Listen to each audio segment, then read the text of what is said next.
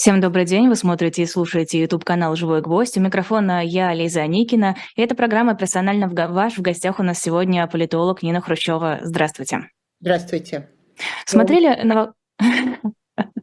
Вот как раз с этого и хотела начать, да, но только с менее позитивного. И вас тоже с Новым годом а, ну, в общем-то, всех нас зрителей, наших зрителей, слушателей. Нина Львовна, вы новогоднее обращение Путина смотрели? А, да, три раза. О, ничего себе у вас нервы. Три раза, потому что я сначала посмотрела его днем, а, потом посмотрела его в, 2, до, в 9 минут до 12, поскольку, как мы знаем, оно было самое длинное за всю жизнь. И потом еще посмотрела вчера утром убедиться в том, что я что не показалось? Да, что мне не показалось, и что я, наверное, правильно услышала то, что я услышала. И что же вы услышали? Ну, во-первых, оно было длинным. Во-вторых, у меня как бы создалось впечатление, что обычно этот Кремль раньше был намного лучше в пиаре. То есть он показывал себя как-то с хорошей стороны. Ну, не с хорошей, а с э, привлекательной стороны, скажем так.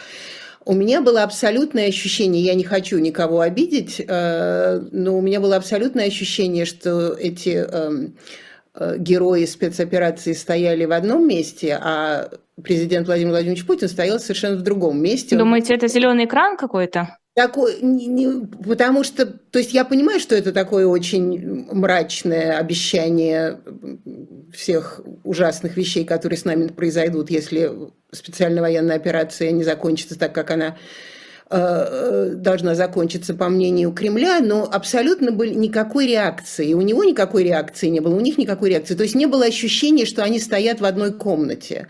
Кроме того, мы знаем, что Владимир Владимирович очень боится ковида. Он, конечно, в последнее время он больше показывается на публике, но так представить себе, что вдруг вот они вышли из военной операции без всяких ковидных предупреждений, прямо сразу с ним рядом стояли, мне было трудно.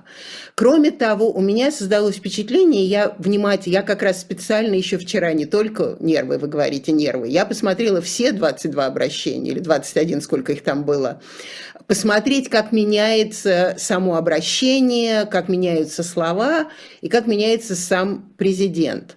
И он в этот раз, он всегда стоит такой как бы спутанный, скажем так.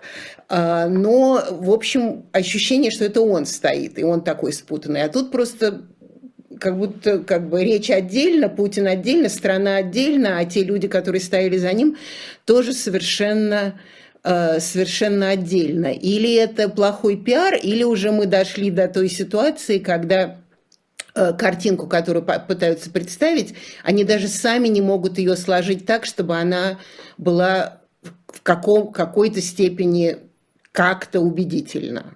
У них что, деньги закончились? Почему это может так работать? Я думаю, что у них закончился азарт. Я думаю, что они уже просто как бы вот это делают, как они делают. То есть, в общем-то, если это действительно Путин, если это действительно картинка, если это действительно люди, то такое ощущение, что просто как бы это все идет, что называется по-английски going through the motions, то есть идет через, как бы это полагается делать, и мы это делаем. А так сказать, что у нас прямо вот тут вот мы прямо ощущаем, э, ощущаем, то нет. И, вот э, я думаю, что в какой-то степени может быть, то, что я говорю, как, как-то, как, каким-то образом имеет под собой подоплеку, я не знаю, права я или нет, потому что ведь в этом же году сократились все обращения ко всем и с, с журналистами, и с народом, и вообще с кем угодно. Ну, в общем-то, обращение Путина к федеральному собранию не было, да, хотя вот оно должно я... было быть. Совершенно верно. То есть практически он уже не обращается, потому что у него более важные дела, потому что там война, а все остальное,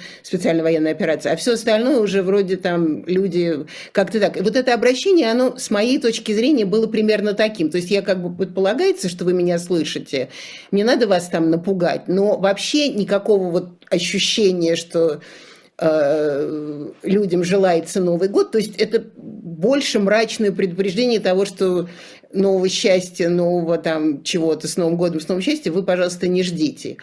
И если это была задача сделать такую мрачную, неубедительную картинку, то тогда она сработала прекрасно. А, хотя страшно, но, опять же, неубедительно, но тем не менее. То есть мы вот уже вам говорим, а дальше разбирайтесь с этим как хотите. А если это действительно было какое-то пожелание президента а, или обращение президента к стране, то это, конечно, в общем, я бы так сказала, на двойку с плюсом. Вот да, как раз по содержанию хотела спросить. Целых 9 минут говорил Владимир Владимирович, и как-то у него темы те же самые, что мы наблюдали в последних каких-то крупных его видеозаписях. Запад плохой, мы хорошие, мы сильные. Ну, в общем, как-то э, нет ни новизны, ни праздничности какой-то. Хотя, казалось бы, для россиян Путин должен был создать ощущение хоть какого-то праздника. Но я думаю, что как раз сейчас они не создают ощущение праздника, потому что после Херсона, вот после осени, а, наоборот, я думаю, сейчас нужно создавать ощущение, что и в этом, и это, кстати, прозвучало в речи, что э, как бы мы э, защищаемся, мы э, мы будем по-настоящему независимы, как будто кто-то независимость России оспаривал и так далее. То есть такое вот как бы это нагнетание, оно тоже понятно. Граждане Отечества в опасности, граждане гражданская война. А, то есть в этом смысле я думаю, что если это был посыл, а это был посыл, я уверена, и тем более, что это уже действительно продолжается, во всяком случае, с осени, то э, это и должен был тот посыл. То есть, как я говорю, русских людей предупредили, российских людей предупредили, что как бы дальше э, это будет так и по-другому. Вот, кстати, к вопросу о том, как нужно воспринимать пожелания, это же еще там он нам расскажет, какой будет год или как представляется этот год может быть. То есть как бы объяснили, что будет так и будет вот именно э, только нагнетаться и, в общем, никаких ощущений радости у вас быть не может, пока Россия не станет суверенной от чего-то или кого-то, или пока э, все задачи не будут выполнены.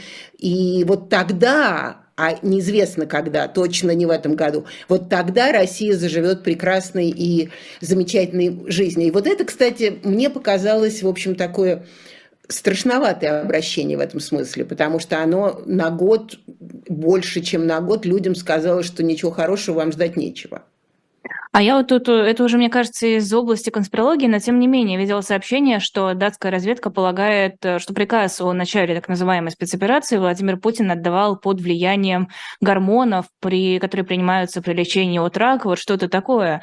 А вот подобные измышления, подобные предположения, насколько, на ваш взгляд, имеют место на то, чтобы их обсуждать? Имеют право на то, чтобы они обсуждались? Ну, я, я лично не, я, я их никогда не обсуждаю, потому что конспирология – это конспирология. И... А вот эти вот все, он четыре раза кашлянул, это, кстати, да, я он четыре раза, не скажаю. Да, да, совершенно верно. Он четыре раза кашлял, он, по-моему, один раз или два раза запнулся. Я, и вот у меня тоже было, он, он действительно как спутанный стоял, э, как какой-то вот такой, эм, ну, кашлял, ну, запнулся. В общем-то, ничто человеческое мне не чуждо. Это все понятно. Но, эм, э, во-первых, в России, я не буду их имен называть, есть знаменитые аналитики, которые обещают нам конец этого света уже лет пять минимум. И просто я думаю, что их сейчас всех нужно судить за то, что они... За неоправданные ожидания. Да, абсолютно верно, что они обещали фальшиво. А в Америке этот разговор идет бесконечно, потому что разные тоже есть э, наблюдения. И потом, мы же все равно, все-таки аналитика, очень редко теперь бывает аналитикой, не, не нам аналитикам, хотя в, нашу, в наш огород, и, в общем, совершенно верно и правильно. Все-таки это часто, особенно, особенно когда власть сидит так долго, 22 года, э, всегда начинаются конспираторные формулы. И они были у Сталина, и они были у Брежнева, они были у кого угодно. То есть это просто естественно и нормально нормально, особенно в такой секретной, э, в такой секретной власти. Но есть такой вот э, британский аналитик, аналитик э, из MI6, он сделал, как вы, наверняка вы это обсуждали, Трамп-досье, когда Путин, то есть когда Трамп выбирался, что якобы у Путина на него досье, и там какие-то совершенно невероятные э, сценарии с ошибками и так далее. Но тем не mm-hmm. менее на него все накинулись, и все его любили, и все его обсуждали. По-моему, я не помню, в каком месяце этого прошлого года, этот Кристофер Стил, э, он сделал очередной анализ, который растиражировали со страшной силой, что Путин лежит в коме, и что у него там врачи, и вообще ничего не происходит.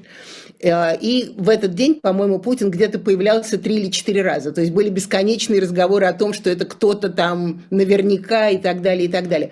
Поэтому, по-моему, это, в общем, вещь такая бессмысленное обсуждение, кроме того, что сказать, что мы ничего не знаем, и что если мы хотим анализировать, то мы вообще не должны на это обращать внимание, а если мы хотим развлекаться, то, конечно, все карты в руки, давайте только об этом, об этом говорить. То есть все может быть, мы не знаем, но от того, что мы не знаем, в общем, можно долго и бесконечно спекулировать и без всяких результатов, на самом деле.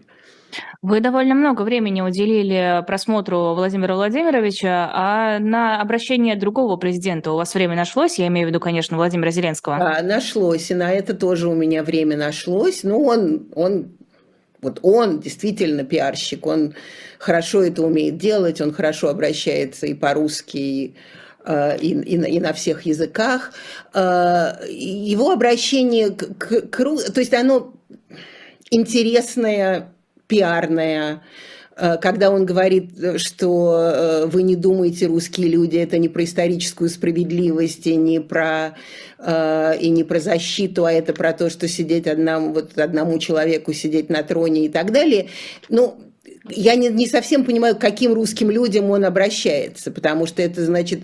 Э, то есть, я, опять же, это хороший пиар, но, но, но предполагать, что от того, что Зеленский скажет так, русские люди начнут сомневаться, кому надо знать, для, то есть как бы у каждого уже есть своя точка зрения, почему это все происходит. И я как раз поставила себя на место людей, которые думают, что спецоперация это по поводу э, защиты, они это не поймут. А нам с вами это тоже будет как бы, а что нам нового говорят. Но хочу ему отдать огромное должное, он, конечно, э, от э, своих выступлений, в отличие от президента России, не устал. Э, он свою аудиторию любит, и он как бы любит выглядеть так, что, чтобы на него обращали внимание и к его обращениям прислушивались. Какое, на ваш взгляд, влияние это оказывает на граждан Украины? Про граждан России мы вот поговорили сейчас, а про украинцев?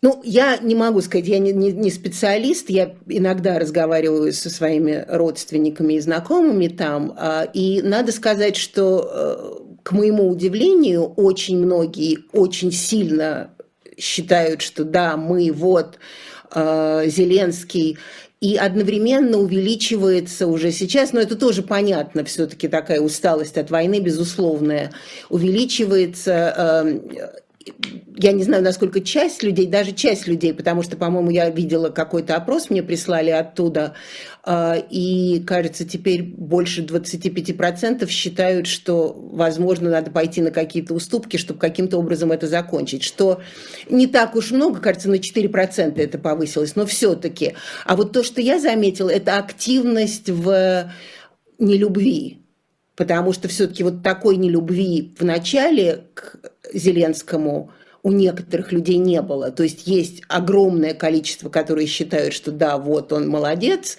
а, но одновременно люди, которые раньше говорили, да, ну вот, молодец, остался, там мы посмотрим, сейчас очень гневно, наоборот, э, выступают и говорят, что вот это все продолжается, и какое э, и решения не будет, потому что Россия не отступит, а мы выиграть не можем и так далее. То есть вот это пожалуй, новое. Вот я это стала слышать примерно с, с лета, с осени. Вот такое активную, э, как, активное неприятие. И даже разговоры о том, что, может быть, все-таки меньше нужно, меньше нужно выступать. Ну, опять же, с точки зрения психологии, наверное, это понятно, потому что, опять же, как бы идут, идут военные действия, люди устали, уже хочется какого-то, э, какого-то даже не заключения, но, во всяком случае, хоть как, как, как какого-то э, понятного процесса и э, просто многие устали слушать, что мы должны и так далее, и так далее. О процессе. Возможен ли сейчас переговорный процесс? Или, может быть, в ближайшие пару месяцев? Я думаю, что нет. Я думаю, что нет, потому что э, мы, мы это слышали сейчас 31-го, за 9 минут до, до, до полночи, что как бы это все нам говорит о том, что никакого переговорного процесса быть не может, потому что Россия не выигрывает так, как она собиралась или так, как она хочет. А с точки зрения Украины, с моей точки зрения, тоже не может быть, потому что, потому что Украина не проигрывает так, чтобы действительно посадить ее за переговорный процесс. То есть это вот такое, что называется по-английски, это называется Mexican stand, то есть это мексиканское, э, мексиканское противостояние, когда вы стоите с двумя пистолетами в двух руках, и ни тот, ни другой не может стрелять и не может из этого выйти, потому что ни, тот, ни у того, ни у другого нет ситуации, по которой, в которой он предполагает сдаться. Поэтому я думаю, что Россия, во всяком случае, пока, вот в тот момент, который мы видим сегодня, она будет бороться до того, как она может, или до того, как она выиграет. С Украиной больше сложностей, там непонятно, она будет бороться до того, как она начнет опять выигрывать, если она начнет выигрывать, или будет больше оружия, или еще какие-то возможности. Но я все, все больше и больше слышу и читаю э, там э, мнений не из Fox News, это совершенно консервативная такая как бы ненавидящая все, что делает Байден, эм, э, программа э, и эм, телевидение, что, что, в общем, конечно, для того, чтобы продолжать Зеленскому продолжать получать помощь, ему нужно сделать еще несколько каких-то, как-то немножко продвинуться вперед. И я думаю, что все-таки со стороны Европы, наверное, можно ожидать большего э, большей поддержки, чем в этом смысле со стороны, со стороны Америки. Потому что если Зеленский не будет выигрывать, Америке он, наверное, поднадоест. А, а Европе он не может поднадоесть. Но, с другой стороны, вся эта война в основном ведется с помощью Соединенных Штатов, а все-таки не с помощью, не с помощью Европы. Поэтому я думаю, что с Россией сейчас больше понятно, чем, э, чем с Украиной, как это будет продолжаться. Вопрос, как оно будет прекращаться, если честно, не вижу каких-то путей, когда это мексиканское противостояние, как вы сказали, может остановиться. Я тоже не вижу. Я пока совершенно не вижу. То есть вот опять же, и нам, и как вы, естественно, мы, по-моему, даже с вами об этом говорили, все время э, как бы говорят, что вот еще там зима, а зимой будет видно. А вот сейчас весна, а весной будет видно. А потом лето, а летом будет mm-hmm. видно. И, и, и пока это не видно. Я думаю, что пока мы вот в этом, именно в этом мексиканском мексиканском противостоянии. Хотя Украина, конечно, слабеет, все равно слабеет и слабеет, потому что эти обстрелы инфраструктуры, как ее называют, они не заканчиваются и, э, в общем, становится все сложнее и сложнее. Но это тоже, опять же, это все равно не Э, как бы все равно здесь вилка. Вот я все время про это говорю, что эта война, она постоянно находится в вилке. То есть у тебя могут быть и те, и другие, она никак не, не, не выходит ни на один, э, ни в одну сторону, ни в другую, потому что сейчас это все разбамбливают, а за это могут дать Украине больше оружия или более сильное оружие. Она начнет сильнее воевать. Что дальше бомбить? То есть все время начинается, даже без эскалации, все равно как бы присутствует больше, чем деэскалация, присутствует больше вариантов эскалации, чем деэскалации. Но вот уже сообщают о взрывах на территории России, не только на приграничных каких-то территориях, но и там над Энгельсом были взрывы. То есть э, все чаще и чаще появляются такие сообщения. Это какое значение имеет?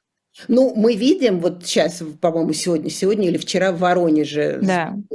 А, то есть это не только Энгельс, это уже всякие, всякие места. Но я думаю, вот как раз вторая, второй раз Энгельс, это было, это, в общем, интересно было смотреть на это. Конечно, ничего этого не, интересного в этом ничего нет, потому что это все ужасно. Но именно второй раз по тому же маршруту, это посмотреть, что русские сделали для того, чтобы себя защитить. А русские, очевидно, ничего не сделали, чтобы себя защитить после первого. То есть, видимо, сейчас это будет урок, и все эти аэропорты, и аэродромы, и места начнут, начнут защищаться. И мы все больше и больше слышим с украинской стороны, что э, что если нужно, то территория России, она не будет, она не будет Э, запрещенной. Это, кстати, вот то, что как раз пока останавливает Соединенные Штаты, именно потому что они же все время говорят, что мы не хотим впрямую. То есть мы не, э, то есть, конечно, мы не э, хотим воевать с Россией, НАТО да. не хочет воевать с Россией. Да, они не хотят воевать с Россией. То есть, конечно, все это вооружение уже воюет с Россией, но во всяком случае, в, ре... в очень редких случаях пока на территории России. То есть, если это попадает на территорию России, то Россия будет вести себя определенным образом. То есть, вот то, что, опять же, я хочу сказать, что мы все время видим возможности эскалации, но пока не видим никакой возможности деэскалации. То есть, на, на один шаг будет ответ, на другой ответ будет еще ответ и так далее, и так далее. И зависит от того, кто вас, сколько, кто э, как бы сильнее ответит, и кто еще больше войдет в этот, э, в этот конфликт. Но я думаю, что я, я не вижу пока, во всяком случае, э, пока никаких посылок к деэскалации. Вот как раз почему я посмотрела обращение три раза, 31-го, после 31-го, чтобы вот еще раз это, это услышать. Э, что, в общем, нас готовят к суровой и долгой зиме и к суровому долгому процессу жизни, скажем так. А помимо вот этого противостояния, какие есть мотивации для продолжения войны? Я имею в виду у России. Кому сейчас выгодно, выгодно продолжать этот военный конфликт? Ну, я думаю, Путину, наверное, выгодно продолжать. Но кому-то, кроме Путина, тоже же должно быть выгодно. Или он просто вот печать поставил, и все, никто не ну, рыпается. Конечно, но это нет, конечно, это было его решение, это и он как, если опять же, поскольку я занимаюсь, ну, интересно мне смотреть на риторику и как это все выглядело, если мы посмотрим на его ранние речи, а, он взял на себя ответственность, он будет переделывать мир, он поставит мир перед фактом, он выиграет, поставит мир перед фактом, скажет, вот так, а теперь а, имейте дело вот с той Россией, которая вот так это может. Так не получилось. И, и например, вот последние, а, опять же, с лета, с 30 сентября, когда были референдумы уже, и особенно после, риторика изменилась в том смысле, что риторика теперь нас к этому подвели. Он это неоднократно повторяет, а все больше и больше, что нас, что дальше деваться было некуда, иначе бы э, вот просто мы не хотели, но нас заставили, иначе мы не выжили и так далее. То есть то, что поначалу, помните, в начале это Лавров говорил, еще кто-то угу. выглядело так, как биение кулаком в грудь, что вот мы.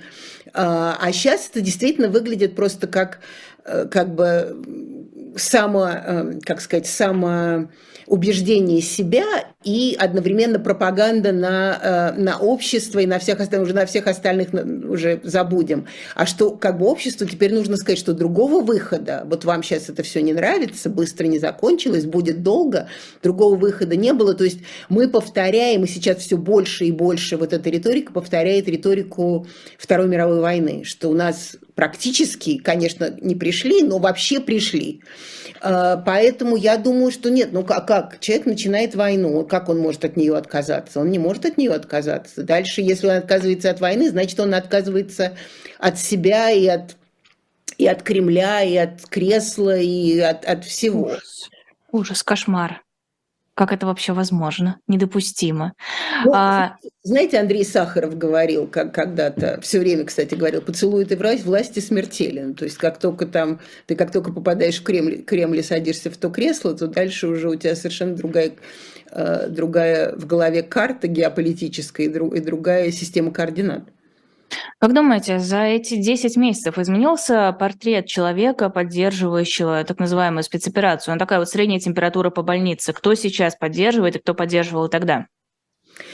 Ну, я думаю, что да. Я думаю, что изменилось, во-первых, э, ну, трудно это все нам сказать, потому что там мы читаем опросы, кто говорит в вопросах. Моя теория такова, что вначале это был такой шок и для тех, кто поддерживает, для тех, кто не поддерживает. Потому что вы помните это знаменитое теперь совещание 22 февраля э, Совбеза. То есть там даже те, кто должны поддерживать, у них челюсть висела до пола. А, то есть и в начале, когда было пять минут, возможно, ведь просто вышли все на улицу, вообще все, кто, все, кто могли. А, а, а дальше это, естественно, дальше, в общем, это тоже интересно, потому что общество разделилось на до 24 и после не, не, по, по всем другим параметрам, и еще по параметрам самой пропаганды Кремля, потому что до этого она была мягче, чем тоталитарная. А тут она просто совершенно пошла с места, просто с места в карьер. Я сейчас много занимаюсь 30-ми годами, и это меня, конечно, совершенно потрясает вообще, насколько, э, насколько похожи э, там, убийство Кирова 1 декабря 1934 года, и дальше все понеслось. Вот примерно, примерно так же, уже ничего не... Шаг лево, шаг вправо, э, шаг вправо, расстрел. Но при этом, при том, что кто-то опрашивается, кто-то говорит, что да, мы поддерживаем и так далее.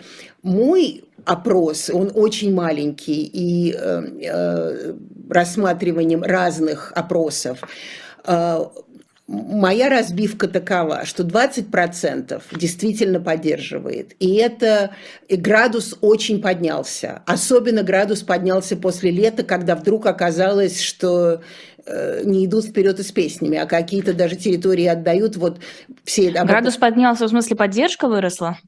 Нет, не выросла, а у тех, кто поддерживает, поднялся градус. То есть ага. поднялся градус... Нет, поддерж... я не думаю, что поддержка выросла, я думаю, что градус поднялся э, поддержки оказалось, что отдали, там было сколько всего взяли в Харьковской области, потом даже никто об этом здесь не говорит, что даже никто не знает, что брали-брали Харьковскую область, а потом вдруг бум, и она совершенно оказалась не, а, не, не, не в этой категории. Но, естественно, градус поднялся. Дальше начинается риторика, что у нас другого выхода нет, другого не было, то есть какие-то, наверное, прибавились не, э, люди, которые не хотят поддерживать, но говорят, что вот так вот не получается. Но все равно моя разбивка 20-25% сильно за, 30% сильно нет, 50% скорее бы это кончилось, но из них, с моей точки зрения, набираются те, кто говорят, что какие-то, кто говорят, что да, мы поддерживаем, потому что у вас страх тоже, безусловно,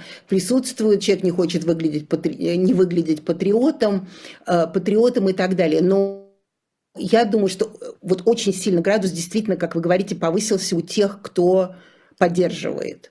У других больше стало страха, и, естественно, у тех, кто не поддерживает, они уже все, не все, очень многие где-то. Они уже не находятся на той территории, Э, страны, которую нужно поддерживать или не поддерживать. И в этом смысле, конечно, эм, как бы э, э, отношение к операции распространилось по всему миру, а не только теперь среди русских, а не только теперь осталось в России. А, хочу сделать небольшую паузу на рекламу. Это буквально несколько минут. Рассказать нашим зрителям и слушателям про книги, которые можно купить на shop.diletant.media. Во-первых, комикс. Комикс э, «Спасти Емельяна Пугачева», который уже готов. Его можно будет покупать в ближайшее время, но сейчас можно сделать предзаказ со скидкой в 15%. Это четвертый комикс из серии «Спасти».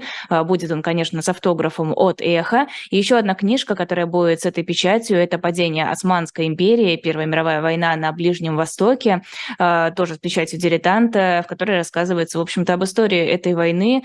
А, он, автор книги представляет эту историю, раскрывая последствия, которым привела эта война на Ближнем Востоке.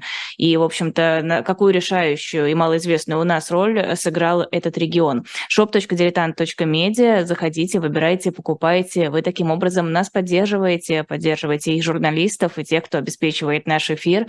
А, спасибо огромное всем, кто готов либо перечислять нам донаты, либо покупать у нас книжки и журналы. Продолжаем эфир. Это программа «Персонально ваш». В гостях политолог Нина Хрущева. А, как думаете, будет ли вторая волна мобилизации? Это как спекулировать по поводу того, что мы не знаем. А, я не вижу, как она не может быть, скажем так. Это такое у меня много негативное сказать да через много, через много нет. А, я просто не вижу, каким образом ее, ее не сделают. А, кроме того, как мы знаем, э, президент отказался, и нам сказали, что слово президента – это все. Но... Главнее указа, главнее да, всего. не надо нам указа, слово президента – это все. У нас слово президента было, помните, в самом начале, что никто из, из, из будет воеваться, то есть специальная операция будет выполняться только только военными, а не военные просто могут идти пить чай э, или что-нибудь покрепче. То есть, в общем, как бы да. Э, и думаю, что если это будет продолжаться, то ее просто не может, ее просто не может не быть. И это еще видно по, то есть я не знаю, видно, но во всяком случае, если анализировать заявление Володина, э, Клишеса и так далее, и так далее, если, э, если посмотреть Медведева, Ох. Я могла забыть Дмитрий Медведев.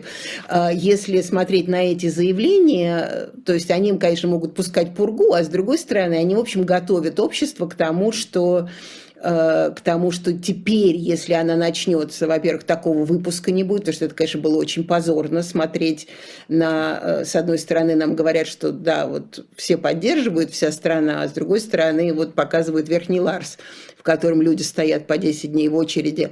А, так что я думаю, что этого, конечно, уже теперь не допустят. То есть закроют границы или что? Я не, я не знаю, я не знаю, как они это сделают. Закроют границы для каких-то категорий людей а, или начнут более аккуратно рассылать повестки или ловить каким-то образом. Я не знаю, потому что ведь кто-то мне сказал, что и так не хватает людей, не может быть, чтобы там усилился репрессивный аппарат. А поскольку, опять же, изучаю э, историю 20 века, и я этому человеку сказала, что репрессивный аппарат, на что бы не было денег, на репрессивный аппарат деньги всегда найдутся. И нам уже даже президент же объявлял неоднократно, что э, больше будет судей, больше будет расследований, больше будет Э,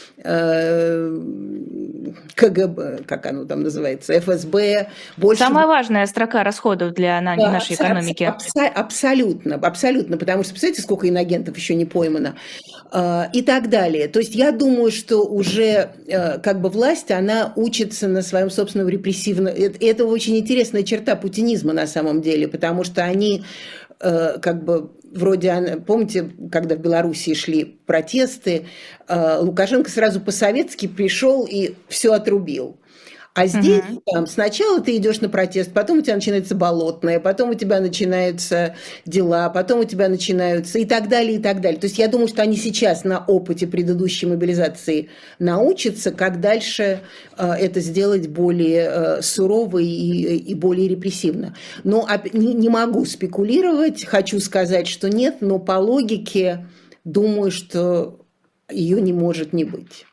Но вот Украина сейчас говорит, что вот в начале января точно будет вторая волна мобилизации объявлена, и более того, с полной уверенностью Украина утверждает, что границы закроют. Это попытка давления, чтобы россияне начали паниковать, уезжать из страны, или действительно Украина может обладать какими-то сведениями, которых нет, судя по всему, и у Соединенных Штатов. А, от них такой информации вроде не поступает.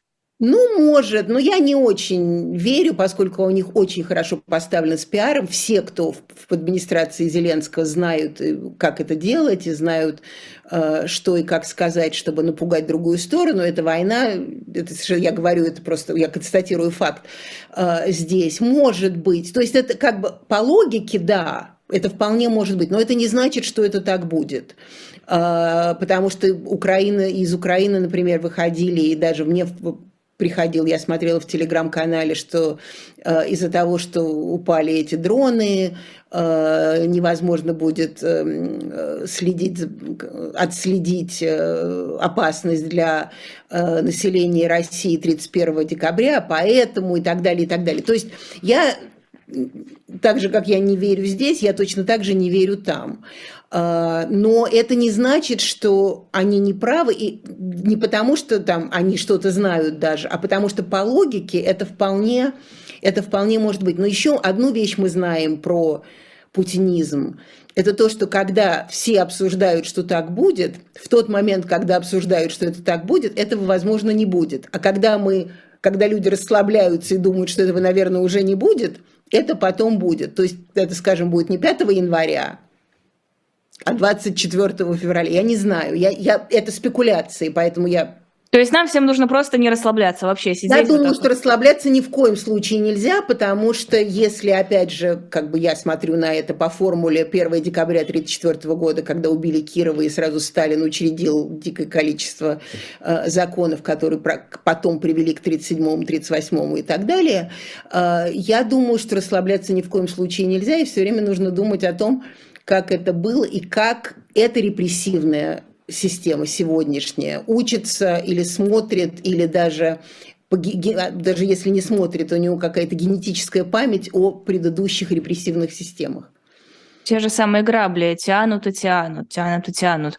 А можно ли предсказать как-то проанализировать, прогнозировать последствия второй волны мобилизации, если все-таки она будет объявлена? Вы знаете, я очень плохой предсказатель, поэтому э, прогнозировать можно, анализировать можно. Э, опять же, вообще вот чем интересен путинизм в определенной степени, что он все время стоит вот в этих граблях, то есть вот не в граблях, а в вилке. То есть в одну сторону, в другую сторону. Все время, к сожалению, получается не в ту сторону, которую хочешь, но всегда может быть. А, может. Я думаю, что как раз вот сейчас еще большее запугивание общества и вот это вот с моей точки страшная речь 31-го, а, пугающая речь, она была рассчитана именно на то, что когда будет, если будет, не хочу сказать когда, если все-таки будет вторая волна, то уже отлынивать не будет не будет возможно именно потому, что уже объявлено, что это защита Отечества, что это не ваш выбор, что э, страна стоит перед э, экзистенциальной проблемой существования и так далее. То есть это не просто уже заявление Лаврова, потому что там кто-то ему испортил настроение на Западе, а это действительно как бы вот эта вот формула, я сейчас в последнее время стала все время цитировать э, формулу 30-х э, годов, что э, с усилением, дикта... с, с усилением диктатуры пролетариата, с развитием диктатуры пролетариата усиливается классовая борьба. То есть, казалось бы, должно быть наоборот, да, что раз диктатура пролетариата победила, то кто с кем бороться, какие классы остались, одна диктатура. А оказывается, нет. И вот эта формула, она, безусловно, существует. И может Конечно, может быть так, что люди пойдут и будут недовольны, и действительно начнутся протесты по всей стране. Или все уже так будут запуганы, и настолько, нам же в речи вчера сказали, что предатели, то есть все остальные будут предатели, а куда ты пойдешь, если ты предатель? Ты уже действительно уже теперь будешь заставлен идти туда, куда тебя, куда тебя посылают. То есть вот все время мы находимся все время в этой в этой вилке. И я думаю, что покорство скорее больше, с моей точки зрения, я надеюсь, что я не права, но покорство будет, во всяком случае, в первые, э, в начале будет больше, э, скорее всего, большей вероятностью, чем, чем непокорство. Но я это предсказать совершенно не могу. А, ну вот по поводу того, что отлынивать будет невозможно, все-таки строгость законов компенсируется их необязательностью. Мне кажется, э, сделать так, чтобы вся эта машина работала на отлов э, мобилизованных, потенциальных, э, идеально и слаженно будет крайне сложно. Ну, во всяком случае, судя по тому, что мы наблюдаем, судя по тому, что мы видим просто буквально каждый день и во всем. А вот по поводу вот этого вот состояния, когда ты враг народа, насколько, на ваш взгляд, действует на людей статусы иноагента, экстремиста, экстремиста, вот это вот все, что навешивают тем, кто не согласен сейчас с режимом. Я имею в виду, конечно, не тех людей, которые смотрят нас сейчас с вами, прямо вот сейчас, и которые понимают, как это все работает, а просто массовую аудиторию, для которой, ну, иноагент, наверное, правда иноагент. Работает это так или нет? Ну, я не знаю, насколько люди думают, что это иноагент, но им же это же преподается так, что э, там мы э, отечество в опасности, а вот эти люди говорят, что они там это помнят, это все. Вот что потрясающе, конечно, что все эти формулы возвратились из прошлого, и они вдруг, несмотря на то, что они были отвергнуты, было Э, показано, каким образом они вредные, они неправильные и так далее. Вроде они сейчас обратно вернулись в жизнь и при, примерно так же, без всякой иронии, используются. Э, то есть вот эти вот формулы насчет э, того, что кто-то льет мельницу, нет, что-то там льет воду на мельницу врага. Это же какая-то дикая формула из, из прошлого. Вдруг она употребляется. Вдруг я стала читать и слышать про людей, что они э, придерживаются девиационной политики. То есть это какая-то совершенно тоже из какого-то сталинского времени. Э, я уже глубоко не молодая женщина. Я этого не помню. В моей молодости уже этого всего не было. Уже все это было намного более, э, как бы, вообще уже не существовало. Ни враг народа не существовал, ни иноагент не существовал в мое время э, даже. То есть а это... в советское время разве были иноагенты? Были иноагенты. Это, кстати, страшно интересно. То есть это, опять же, ничего интересного в этом не, но э, в даже уже после Сталина, во время Никиты Сергеевича Хрущева, который все-таки как-то старался, э, но тоже был не чужд, и даже очень, э, чем, чем старше, чем дольше, кстати, к вопросу тому, что поцелуй этой власти смертелен, и, в, и в Кремле там явно что-то со стенами. Э, недаром итальянцы строили, может быть, какие-то гены из... из Наркотики заложили? Ну, не наркотики, а, знаете, какой-нибудь яд такой, который э, из Боржи или из, из, из э, Медичи или откуда-то, ага. что-то, что-то такое там. А, и э, была встреча с интеллигенцией в 60, 62 году, а, и Хрущев их всех пригласил встречаться, поговорить о том, как, чтобы, чтобы они не были девиационистами, хотя в то время уже это слово не употребляли. И вышел Андрей, Андрей Вознесенский на, э, на сцену, поскольку он был недостаточно хорошо, э, то есть его нужно было проработать, что вроде у него поэзия иногда девиационная, опять же, не употребляли того слова. И он, когда он шел на сцену, э, и там еще несколько, несколько представителей интеллигенции, весь зал, причем своя интеллигенция кричала «Инагент!», иностранный агент, инагент, инагент. То есть это было, они своих же еще заклеймили. Вот это, конечно, совершенно невероятно в этой стране, что э, такое очень репрессивное поведение власти поддерживается людьми от страха, что их тоже загребут, и они таким образом начинают э, уничтожать своих. Это было с Борисом Пастернаком, это было, мы знаем эти истории бесконечные.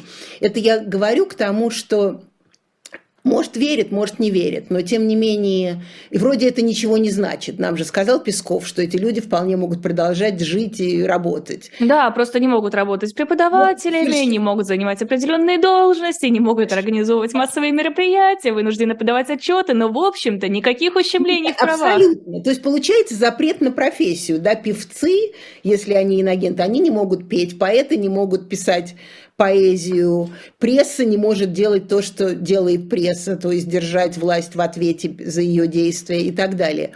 А, и, а главное, что еще никто не хочет с ними работать уже, потому что писать вот этой вот штукой, что вы больше себя э, э, и так далее. То есть это, в общем, и, и это, конечно, потрясающе, как те репрессивные машины советской власти, которую отмели многие поколения последующих э, представителей Кремля вдруг вернулись и воспринимаются всеми просто, как говорится по-английски, at face value, то есть как будто это вот так вот, э, так и надо, и вопросы не задаются. И, в общем, это очень важный вопрос для России, может ли она когда-нибудь выйти вот из этого э, репрессивного круга. То есть у тебя идет оттепель, потом у тебя идет заморозки, идет оттепель, идет заморозки, оттепель, заморозки.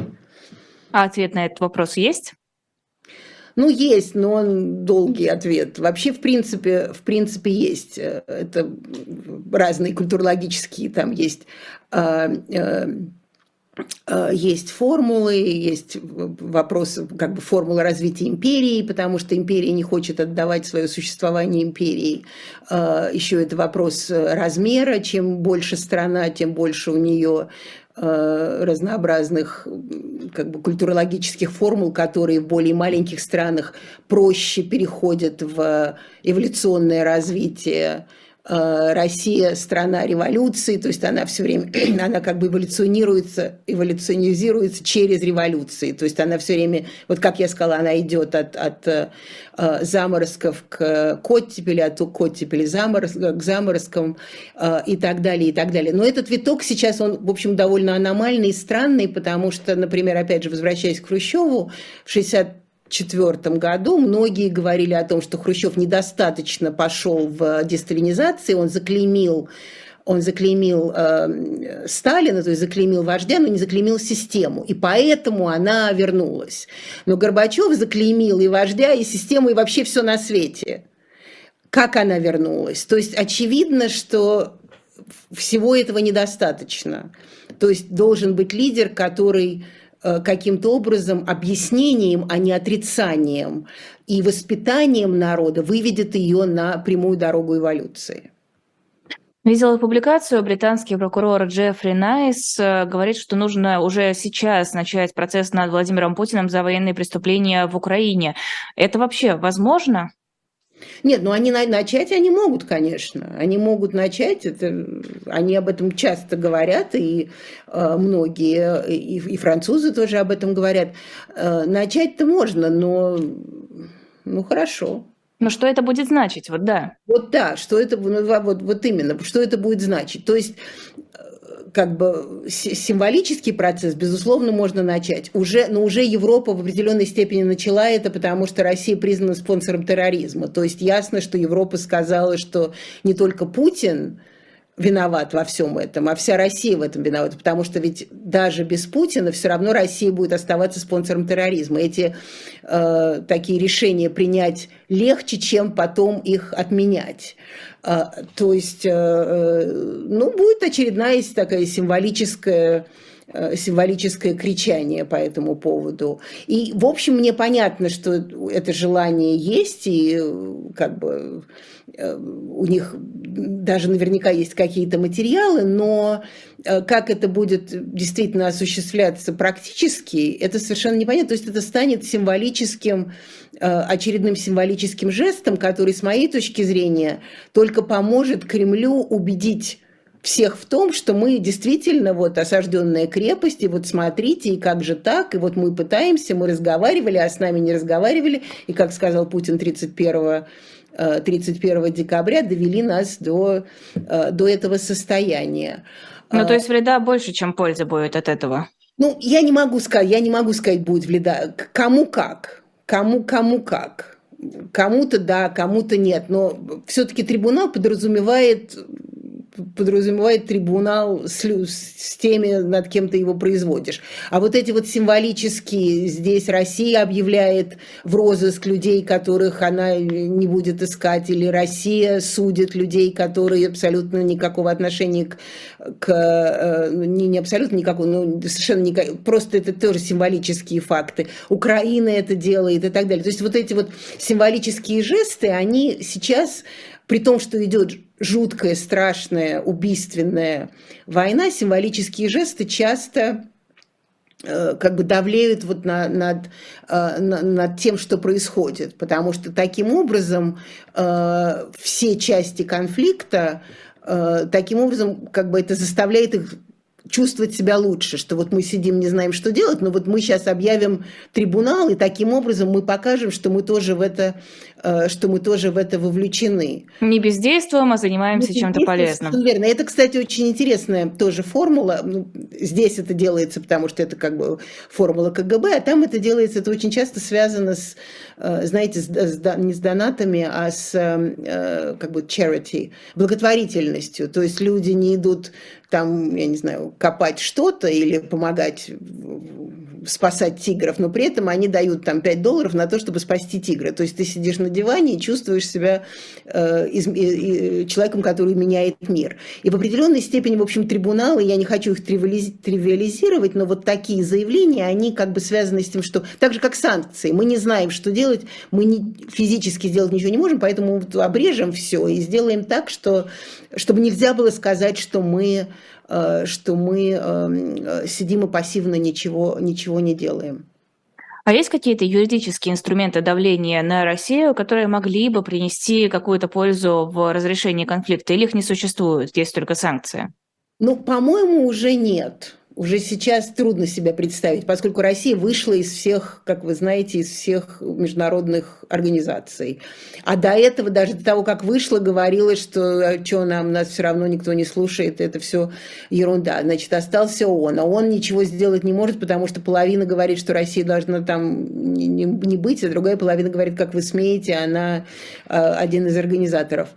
Э, Совета Безопасности и так далее, и так далее. То есть, в общем, ну это тоже, как всегда в войне, то есть пропаганда и риторика, они такие же важные орудия, такие, такое же важное оружие, как и э, все эти химарсы и булавы и какие-то там еще эм, э, танки и, так далее на, на, на, на, всех, на всех сторонах. То есть вот это вот объявление, э, объявление трибунала – это часть, э, как бы часть военного оружия, часть часть пропаганды. А, а вот по поводу Да, все. А, отвлеклась, заслушалась про пропаганду и забыла, к какому вопросу хотела перейти. Ну да ладно, тогда я хотела еще про Трампа спросить. Его признали главным подстрекателем штурма Капитолия 6 января 2021 года. А, к такому выводу пришла комиссия. Э, спецкомитет Палаты представителей, и авторы доклада рекомендуют запретить политику занимать госдолжности. Насколько это важная история? Насколько стоит обращать на это внимание? Но, по-моему, это очень важная история. И она была, она как-то не, не уходила никуда, она действительно была важной историей. И если ему запретят, я не знаю, как это, как это будет, потому что как Сейчас в январе начинается новый, э, э, новый парламент. Одна палата находится в республиканском ведении. То есть как это все будет, как вы, как вы сказали, законно происходить, по, по, легально, э, это не совсем известно. Но, в общем, это будет очень важное решение, потому что тогда, если он не будет баллотироваться на выборах, то, может быть, Джо Байден не будет баллотироваться на выборах, хотя сегодня нам объявили уже, что он в феврале... А почему Джо Байден не будет, если не будет э, Трамп? Неизвестно. Значит, пока Джо Байден сказал, что в феврале он объявит, что он будет. Но угу. э, Джо Байден считает, что если Трамп баллотируется, то Джо Байден не может не баллотироваться, потому что Трамп – это конец стране, угу. и только, только Джо Байден может победить Трампа, как он показал это в 2020 году. Если это, это только спекуляции, все. Если Трамп не баллотируется, может быть, что Джо Байден тоже решит, что он не будет и даст более молодому поколению себя проявить, потому что мы знаем, что в демократической партии даже, э, даже те, кто не, не даже, а очень многие те, кто поддерживает Джо Байдена, примерно 60%, сколько-то больше даже, чем 60, считают, что Джо Байден баллотироваться не может. Но если будет баллотироваться Трамп, то Джо Байден точно будет баллотироваться. Если Трамп не будет баллотироваться, Джо Байден будет баллотироваться, скажем, 90%, но 10% он может решить, что, э, возможно, так и может и обойтись. Но, в общем, конечно, я думаю, что для Америки будет очень полезно, если более молодое поколение выйдет, э, э, выйдет на, на эти выборы, потому что если, если Трампу запретят выбираться, то можно себе представить, что очень многие пойдут его поддерживать, потому что он развернет кампанию, что это все сделано для того, чтобы и так далее, и так далее. И э, могут вы, выиграть республиканцы. С другой стороны, то же самое было обещание на, меж, на промежуточных выборах вот сейчас в ноябре, в прошедшем ноябре. И тем не менее республиканцы выступили прилично, но не так, как говорили, что они все заберут вообще и так, и так выступят. Но просто это огромная история, еще помимо следующих выборов, потому что никогда не запрещали президенту вот так вот его обвиняли в, в криминальных действиях и не запрещали ему э, баллотироваться. И это, Но Трамп довольно яркий президент. Да, да, нет, он, он создал огромное количество прецедентов в Соединенных, прецедентов в Соединенных Штатах. А, а какая вероятность, что запретят ему вот этот доклад? Он а, какой вес имеет? Он имеет вес... Ну, это дем... сейчас, поскольку демократическая партия у власти, то и в основном э, ну, кроме, э, э, кроме главных адвокатов, я не знаю, как это по-русски называется, Supreme, как это, в общем, главные адвокаты. А, это больше республиканская а, организация, поскольку республиканские президенты успели туда много людей номинировать. Но в основном, в общем, это э, демократические, э, демократические легальные формулы, и это может произойти. Но я не знаю, насколько это может произойти без парламента. Если это, а, а парламент уже сейчас должен вступить в, э, должен вступить в действие. То есть варианты возможны, но все-таки я, например, буду очень осторожно говорить, что да, это вот так произойдет, потому что они рекомендовали, потому что это огромный, огромный прецедент, и многие, даже те, кто против Трампа, могут на него не согласиться, потому что этот прецедент потом откроет разные эм, э, разные возможности, положительные и отрицательные для Соединенных Штатов. И они будут думать об этом очень, э, очень серьезно. Еще тему санкций немного хотела затронуть. Э, нам говорили, что санкции – это такая долгая история, они не сразу показывают, какой эффект они окажут на российскую экономику, нужно подождать. Вот сейчас прошло 10 месяцев с, начала, с момента введения очень многих уже санкций. А можно ли сказать, что есть эффект от них, или все-таки нужно ждать еще, еще и еще? Нет, ну, конечно, эффект есть. Не такой, как предполагали. Все-таки, по-моему, кажется, Олег Дерипасков не так давно сказал, что мы даже не представляли, насколько рыночная у нас экономика. А, и э, Центральный банк очень смягчил какие-то, то есть как-то они были подготовлены лучше, э, э, чем, чем можно было ожидать. Э, Все-таки остались эти люди, экономические люди, каким-то образом, образом у руля. Я думаю, что невозможно не представить, опять же, я употребляю негатив, чтобы чтобы как-то смягчить свою формулу. Э, невозможно себе представить, что санкции не окажут давления, даже если они за 10 месяцев не оказали такого давления. Э, эти логистические цепочки, которые нужно было перестраивать, еще неизвестно, как, э, как вот все эти новые рынки сбыта действительно будут хорошо ли, хорошо ли они будут функционировать.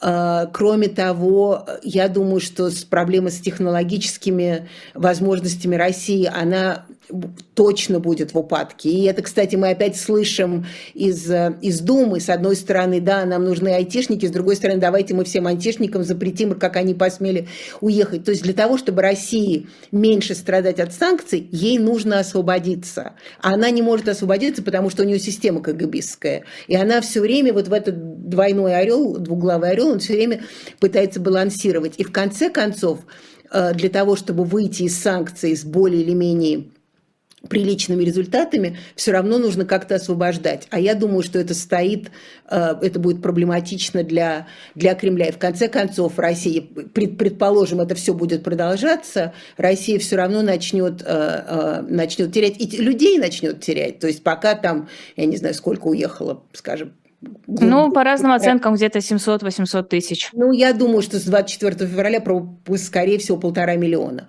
А, значит, Вы имеете в виду из России именно России, тех, кто эмигрировал? Да, да, ну, эмигрировал, уехал, не совсем эмигрировал, но не приезжает и так далее. А, значит, будет, люди будут, будет еще больше людей теряться. То есть, то есть, в конце концов, санкции все равно, особенно такие, как, как бы ни старалась Набиулина, как бы ни старались э, те, кто хотят это э, смягчить, я думаю, что они, конечно, принесут э, отрицательные Э, результаты и замедлят, э, замедлят развитие России. А все-таки вот то количество уехавших, э, которое, ну, давайте вот, от 700 до полутора миллиона э, человек, это много в рамках целой страны, огромной страны с огромным населением? Насколько это существенная потеря? Один процент. Один процент в стране, которая, в, в стране, в которой все время говорят, что Э, все поддерживают, что другого выхода не было. То есть люди пошли искать выход где-то, хотя им сказали, что иначе Россия существовать не будет. Я думаю, что, в общем, такие вот, э, конечно, вот то, что в самом начале мы с вами сказали, граждане Отечества в опасности, граждане гражданская война, это э, посыл, который одновременно многими как бы не, обсуждается, но вопрос задается, да, а, а как? Вот как? Откуда мы точно знаем, что нас бы, э, нас бы хотели так, так уничтожить? Нет, по-моему, это огромная цифра, и она, она не, не уменьшится, если не э, если не убольшится. А чем больше будет опять закон, вот этот вот 1 декабря 1934 года, чем больше это будет усиливаться, тем больше людей будет уезжать, а уезжают те, кто эту экономику может поднимать и противостоять, этим самым санкциям. Спасибо огромное. Это была программа «Персонально ваш». В гостях у нас была политолог Нина Хрущева. Эфир провела я, Лиза Никина. Сразу после нашего эфира программа «Атака с флангов» с Максимом Шевченко и Лизой Лазерсон. Потом в 17 часов в эфире «Слух и эхо» отвечает на ваши вопросы Маша Майерс. Можете уже прямо сейчас начинать писать в чат под трансляцией свои вопросы. Маша на все постарается ответить. В 19.05 программа «Особое мнение». В гостях политолог Дмитрий Орешкин. И в 20 21.05 программа «Трификты». Подписывайтесь на наш YouTube-канал, ставьте лайки, репостите эту трансляцию в свои социальные сети и, конечно же, никуда не уходите, оставайтесь с нами. Всего доброго. Спасибо.